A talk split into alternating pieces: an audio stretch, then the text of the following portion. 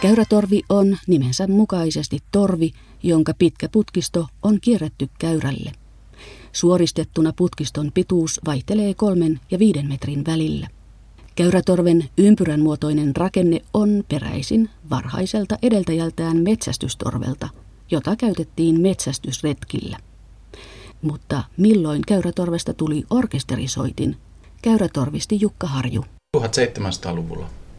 Silloin käytännössä niin kuin alettiin kirjoittamaan Käyrätorvelle. Ja nimenomaan sillä tavalla, että 1700-luvun alussa kaikki kappaleet olivat niin sanottuja klarinotekniikan kappaleita, eli me liikuttiin hyvin korkealla juuri sen takia, että, että ei vielä ollut keksitty sitä kättä laittaa sinne kaikusuppiloon. Ja siinä vaiheessa se on no, noin 1700-luvun puolivälin tienoilla ollut, kun, kun tota, käyrätorvi, joka oli siis aikaisemminkin jo saanut sen muotonsa sen takia, että sillä pystyttiin ratsastaessa soittamaan ja se pystyttiin pistämään tuohon niin olkalaukku tavallaan tuohon olkapään päälle, niin se muoto oli vähän semmoinen niin kömpelö, niin sitten jossain vaiheessa niin se Käyrätorven äh, tota, suppilo avautui sitten sivulle, niin se oli jotenkin näppärä, että hei, että tähän muuten voi pistää tämän käden. Ja siitä lähtien itse asiassa esimerkiksi Mozart, Haydn, säännöllisesti, lähes kaikki orkesterikappaleet on kirjoitettu siten, että siellä on käyrätorvet mm. mukana. Oboet ja käyrätorvet. Ja sitten tulee fagotit ja klarinetit ja esimerkiksi huilu, trumpetti ja pasunot huomattavasti harvemmin käytössä, mutta toki niitäkin oli mukana sitten. Käyrätorven soittamisen yhteydessä puhutaan usein tukkeamistekniikasta. Mitä sillä oikeastaan tarkoitetaan? Monethan kysyy ensimmäiseksi sen, että miksi sulla on tuo oikea käsi tuolla kaikusuppilossa.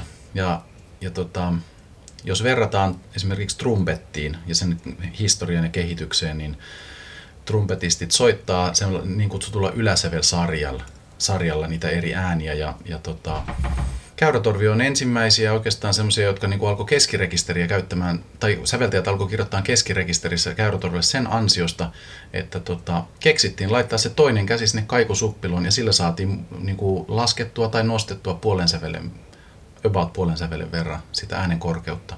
Ja yhtäkkiä se mahdollisti niin kuin luonnostaan epävireisten äänien korjaamisen puhtaaksi. Ja sitten, että me saatiin siihen niin paljon niin kuin väliin myös sitten ääniä, että me pystyttiin soittamaan jo kromaattisesti aikaisemmin kuin esimerkiksi trumpetistit. Pasunahan on vielä eri asia, koska heillä on tämä liukuva slaidi siinä, että, että heillä se on tavallaan toista kautta kehitelty. Mutta että jos puhutaan esimerkiksi viiniläisklassisesta musiikista, niin käyrätorvet on ne, jotka on ensimmäisenä vaskisoittimista tullut mukaan.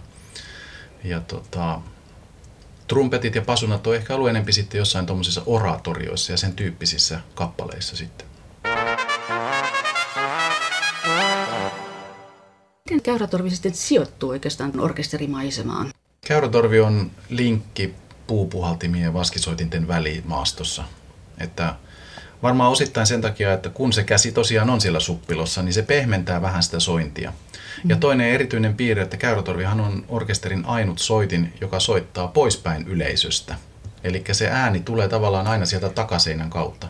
Joten sen niin kuin, äänen luonne on hyvin erilainen kuin muissa soittimissa ja se sen takia pystyy tavallaan samalla kun on vas, vaskisoitinten voima siinä mukana, niin samaan aikaan siinä on semmoinen etäisyys ja pehmeys, joka sitten taas puolestaan niin kuin so, sopii hyvin puupuhaltimien pariksi. Sanotaan myös, että käyrätorvi on se orkesterin sielu. Johtuuko se just tästä? No se saattaa olla, että, että se niinku, tietty etäisyys siinä äänessä, niin se mielletään monesti semmoiseksi jollain tavalla, niin kuin, että, että siinä se on niin kuin vähän mietiskelevämpi ja se on vähän semmoinen niin kuin pehmeämpi ja ei niin suora niin kuin suorat ihmiset esimerkiksi on. Käyrätorvia sanotaan vaativaksi soittimeksi. Missä ne vaikeudet piilevät?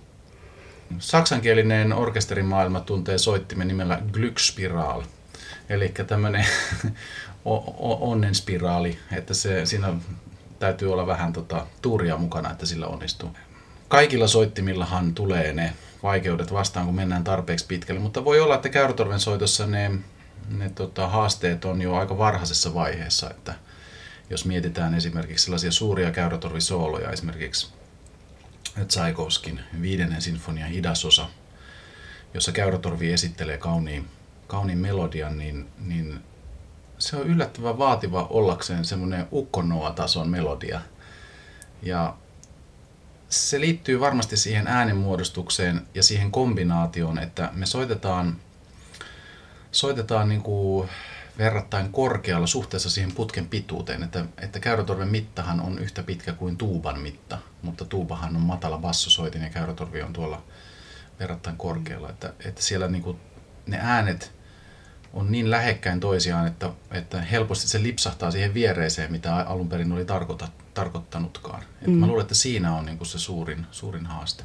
Myös Terhikki Tapani tuntee käyrätorven soittamiseen liittyvät vaikeudet. Kyllähän se on haastava soitin. Siinä on niin paljon, vaaditaan, niin semmoisia täytyy osata soittaa hyvin hiljaa ja, ja hyvin lujaa ja rohkeasti ja ylhäältä ja alhaalta ja niin vähän kaikkien kanssa sulautua soittamaan. Ja sitten kun siinä on vielä se, että puhutaan niistä kuuluisista käyrätoristien kikseistä, niin tota, se, se on vähän semmoinen, niin kuin sanotaan, että käyrätorvi on tapaturma-instrumentti ja että käyrätorven soitto on kamppailulaji, niin se voi ehkä vähän tota, kertoa se näin niin hauskas mielessä, että miltä se välillä tuntuu se, että kyllä siinä saa, niin kuin, saa tota, antaa parasta. Välillä on vaan niin kuin, tultava nöyränä kotiin, että nyt ei mennyt ihan niin kuin piti. Se soveltuu hyvin jousien kanssa ja se soveltuu hyvin puupuhaltajien kanssa ja totta kai se sopii myös vaskien kanssa. Mm. Että, et sillä on paljon tekemistä, että monta kertaa katsotaan, kun pasurista ja trumpetista on pitkästyneitä ja meillä voisi, meillä voisi vähän niin kuin jakaakin sitä sinne. Tommi Hyytinen jatkaa. Se vaikeus tulee siitä, että Kärtoren ääniala on hyvin laaja, eli noin, noin neljä oktaavia on se ääniala. Ja usein, usein me joudutaan liikkumaan siellä yläsävysarjan yläosassa, jossa, jossa ne ylääänekset on hyvin lähellä toisiaan. Eli meidän pitäisi pystyä osumaan siihen oikeaan ylääänekseen puhallustekniikalla ja, ja se aiheuttaa semmoista pikkutarkkaa hommaa, että, sen, se, tota, tai että sen pienet keskittymisvirheet tai puhallusvirheet tai jännitykset kehossa tai, tai ansatsissa eli huuliasetteessa, niin sitten aiheuttaa, että me osutaan siihen viereiseen, tai ei edes viereiseen, vaan vähän kauemmas vielä siitä oikeasta äänestä. Tomi Hytinen, sinulla on käyrätorvi mukana. Joo.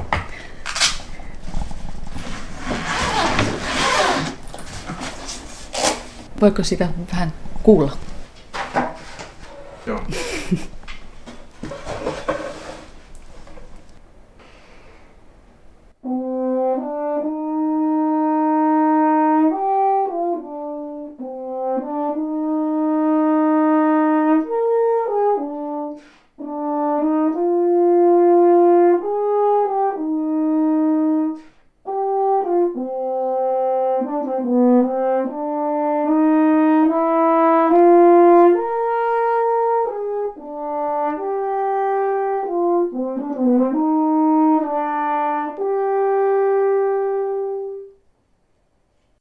Tommi Hyytinen antoi soittonäytteen Johannes Brahmsin kolmannen sinfonian kolmannesta osasta. Brahmsia pidetään yhtenä romantiikan aikakauden keskeisimmistä säveltäjistä. Ja käyrätorvi oli romantiikan aikakauden suosikkisoitin. Miksi oikeastaan?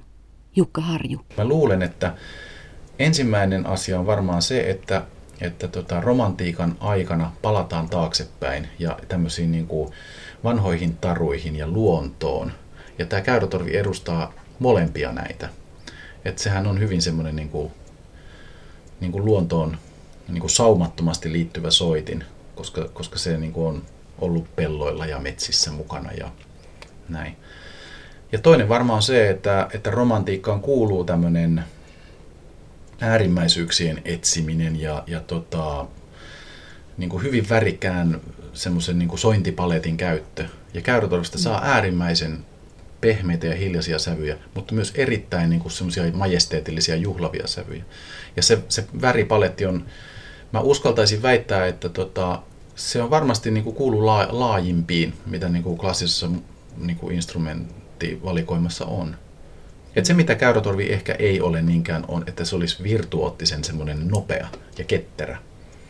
Mutta tota, romantiikka ei ehkä just sellaista aina niin kuin kaivannutkaan.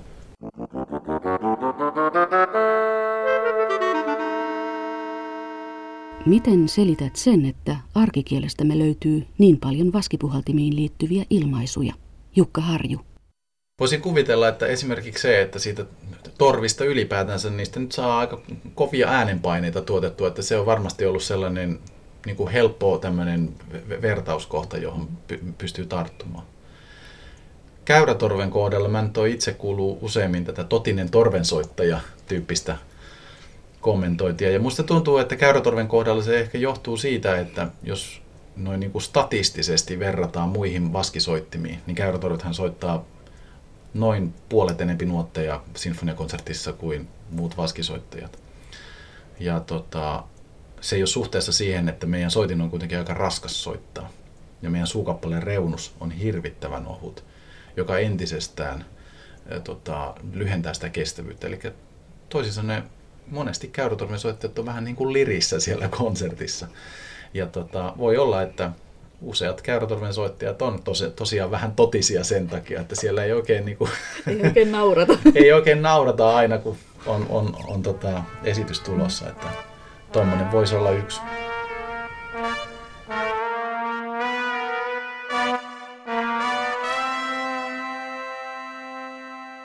Tuuba on vaskipuhallin perheen matala äänisin soitin ja tuuba on myös vaskipuhaltimista nuorin. Bassotuuba, joka on tuubista yleisin, otettiin käyttöön 1800-luvun alkupuoliskolla. Tarkkaan sanottuna 12. syyskuuta vuonna 1835. Tuolloin berliiniläinen soitinrakentaja Johann Gottfried Moritz patentoi viisiventtiilisen F-vireisen bassotorven, jota pidetään modernin tuuban ensimmäisenä versiona. Tuubistit ovat tietyssä mielessä myös harvinaisuuksia, sillä orkesterissa on yleensä vain yksi tuuban soittaja. Tuubisti Simo Finni kertoo. Tuupa on tietysti harvinainen instrumentti. Suomessa on, onko nyt sinfoniaorkesterit ja opera, niin onkohan meitä seitsemän.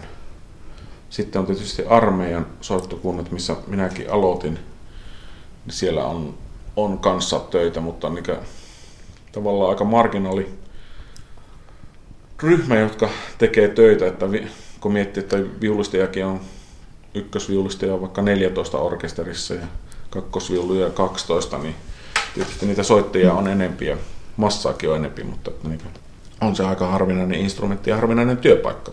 Minkälainen on tuuban rooli, mitä sillä soitetaan, minkälaisia osuuksia? Tuuban rooli on tietysti soittaa passoa ja antaa pohjaa muille vaskille ja se on vähän niin kuin jos jousis, jousistoon verrattuna niin kontrapasso. Että aika paljon tietysti kontrapasson kanssa yhteistyötä on tuupistilla, että samoja soittamisia. Mutta, että. Ja vaskiryhmässä sitten on se pohja, antaa sen pohjan. Mutta se ei ole mikään semmoinen, sillä ei soiteta semmoisia solo. Ei oikeastaan, paitsi nyt tänä, tänä vuonna. Joo. Tänä kautena oli vähän semmoinen erikoisempi ja haastavampikin tehtävä tuossa meillä, kun oli semmoinen opera, missä oli koottu sirkusopera, erilaisia aarioita ja siellä oli sirkus jonglerausta ja kaikenlaista näyttämällä, niin tota, mut sitten nostettiin siitä montusta, olin istumassa ja nostettiin viiden metrin korkeuteen ja siellä piti soittaa kimalaisen lento. Et se oli vähän tämmöinen erilainen ja haastavampi työ, työilta. Että. Miltä se kuulostaa kimalaisen lento? No, mä voin yrittää tästä pienen demonstraation antaa.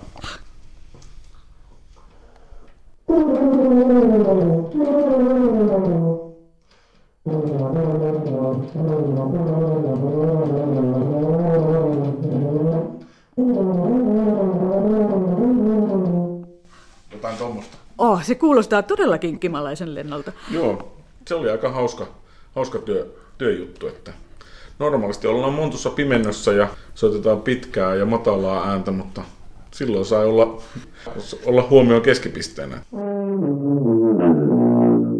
Onko se ollut aina sama rakenne tässä tuuvassa vai onko siinä tapahtunut muutoksia?